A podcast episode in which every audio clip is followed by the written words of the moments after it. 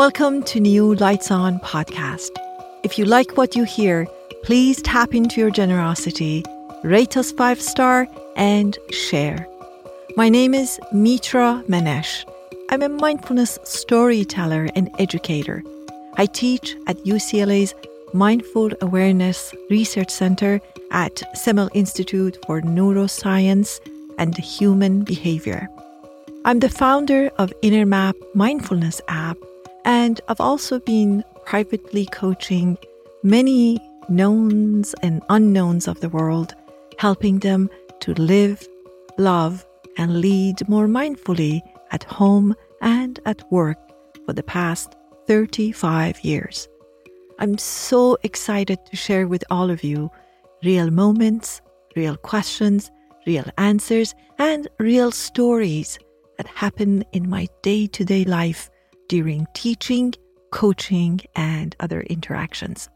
Some episodes are directly recorded at location and some recorded in my studio. Lights On podcast was born to shed light on the challenges and magic we share in life. Some topics may be a bit more challenging than others, but I hope I can spark curiosity, compassion, and growth in each of your lives. And maybe even coach you in how to navigate things with a bit more ease and peace. This episode is about finding your compassionate and adult voice that doesn't have a hidden agenda when you communicate, especially with your family members, but really anywhere at home, at work, anywhere. So the question was, what do I do when I get activated by family members? What should I say and how should I act? And here's the episode. Enjoy. Let me just say what happened. So we realized that this role that either has been given to us or we have adopted to it, whatever it is, is creating certain feelings and emotions. And that feeling and emotion or feelings and emotions are creating a voice. And then that voice becomes our main voice. And that's the difficulty between a family member and, and, us, because that voice is a challenging voice and usually doesn't change. You can almost predict what's going to happen for the next get together of dinner, lunch, or whatever it is that you do together. It's almost predictable. It's just matter of time. It's just like, you know, by five more minutes, we'll have something happening. And that's the familiar aspect of family that is a problem. Because we get to these patterns, to these voices, and we do not understand that this voice is part of the problem. And the, it's just like any unhealthy thing, it needs more Hmm? So if you're eating healthy food, when you're full, you stop. But if I'm addicted to something, I cannot stop. That's a, that's a sign of an unhealthy thing. I drink or I smoke or I eat sweets until I drop because it's unhealthy thing comes with an unhealthy behavior. But if I'm aware and eating healthy food, I probably notice when I'm full and I can stop. So there's an end to it. But for unhealthy behavior, there's no end. Why am I saying that? I'm saying that because then when you start speaking in that unhealthy voice, and as you saw, most of us, and some were negotiable, but for most of us, we have on autopilot, without consciousness, a voice that is not a healthy voice. And the more we speak with that voice, the more we speak with that voice. It's very interesting. And it's like somebody comes to this setting of family and they see it right away. But we, with all of our intelligence and all the things we know, we don't hear that voice. We don't realize that part of the problem is this dance between us and our loved ones. And the music is not changing. It actually is getting worse and worse. And our voices is getting louder and louder. So we believe so English is my second language. When people think you don't understand, they start shouting at you. Uh, they think if they just shout a word, I will like suddenly my English will improve. We do the same thing when we talk to our family members. We think if I just shout loud enough and tell you long enough, you will get it. The problem is not that. The problem is that this doesn't work. This dance of, of words between us, which has a really bad music. This, the problem is the music. And the music is basically control. The music is telling you off. Music is punishing you. Music is making you feel guilty so that you know how bad I have it. So maybe I can control you to do something or I can force you to do something. So let's now, we talked about all the bad things. Let's talk about, let's get curious about how does an adult compassionate voice sound like? How does it sound like? I wonder. If I was going to tell my loved one, my mother, my child, my brother, my in law, whoever they are, something, and I was present to my compassionate adult voice, how would I speak? How would I say things? Softer, in a softer tone. Mm-hmm. And you would position yourself to where you're open to receive.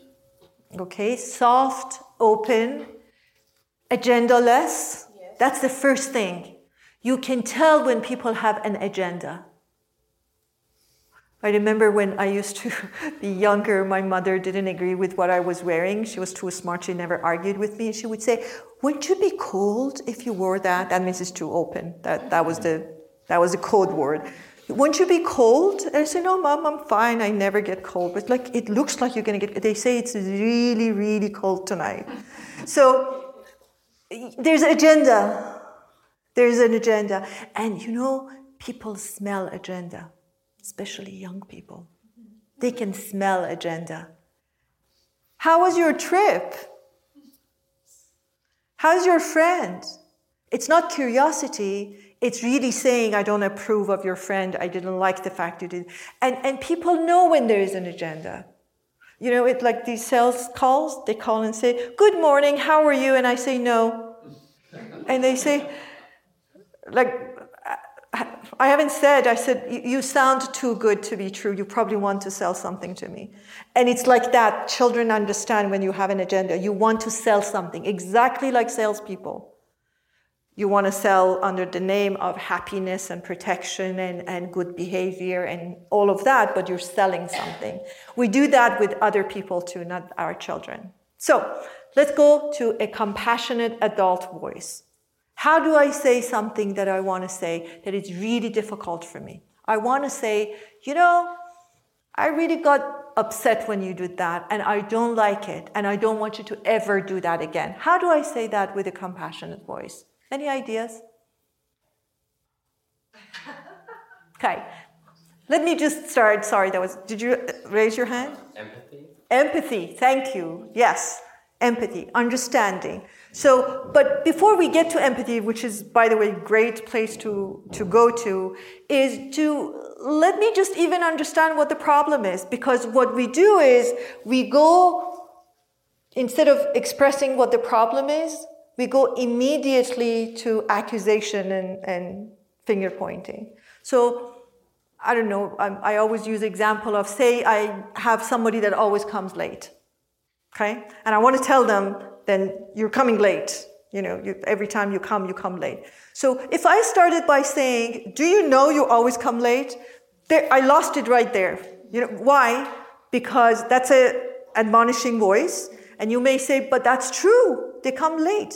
True, they come late, but the voice that I picked was a voice that says bad person. And immediately when you attack, what happens? People go into normal survival. Of course, I'm going to be defensive. And I'm going to find the time that you were late, and I'm going to say, but, but do you remember last week? What about you? And then it becomes a battle. So, how do I say that? Well, an option is yes. You could let them know how it doesn't serve them well. Like they're, they're oh, oh, oh, oh, like she, the person might not be getting the full value of her time with you because she's missing five or ten minutes every time. So make it that they're. Remember, the assumption was I cannot change anybody, including people who think they've come to listen to me. Cannot change. I have no romantic idea about changing people, but I can always say what happens for me and what I want from them. So the first thing I can say is you realize we start our meetings late usually.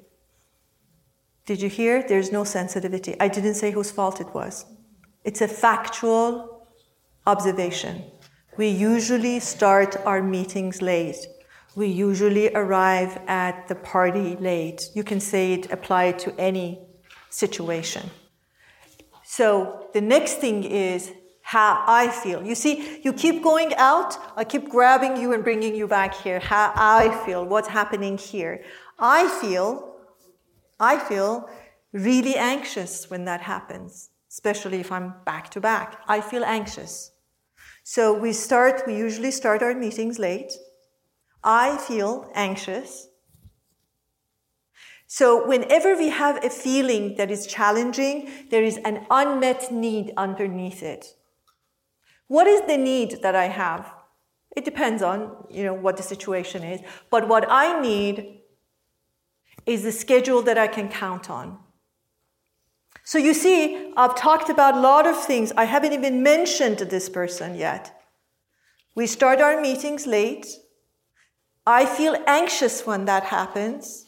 I need to have a clean schedule so there's no defense happening, there's no attack happening. And now I can put a request out. And we usually uh, manipulate the request, but let's talk about that. So I, my request to you is to do your best to show up on time. And if you don't, that's fine. Just know that we will finish exactly the same time that we're supposed to. Simple. Let's start. That's all I can do. I can only do what I can do, which is you can come 20 minutes to end of your appointment. We're going to start, we're going to finish. And then I have to be consistent. That's the key. Because if I say that and then I go to, for two hours, I'm not showing them, I'm just telling them. So the, uh, you don't even need to follow this. So fact, feeling, need, request. Fact, feeling, need, request. And all those three are all yours. People use the need to put an order in. So I say, What is your need? They say, What I need is for you to come and do these things for me. That's not a need. A need is something that only pertains to you and only you. Need and request. Fact is what happened. Feeling is my feeling. Need is my need. And request, and remember, I called it request, not an order, not a demand, a request. You may or may not do it, but I know I can always do at my end. I can always say, sorry, I have to go. I, I can always get up and do something or at least take some action that says, I have done my part to take care of myself.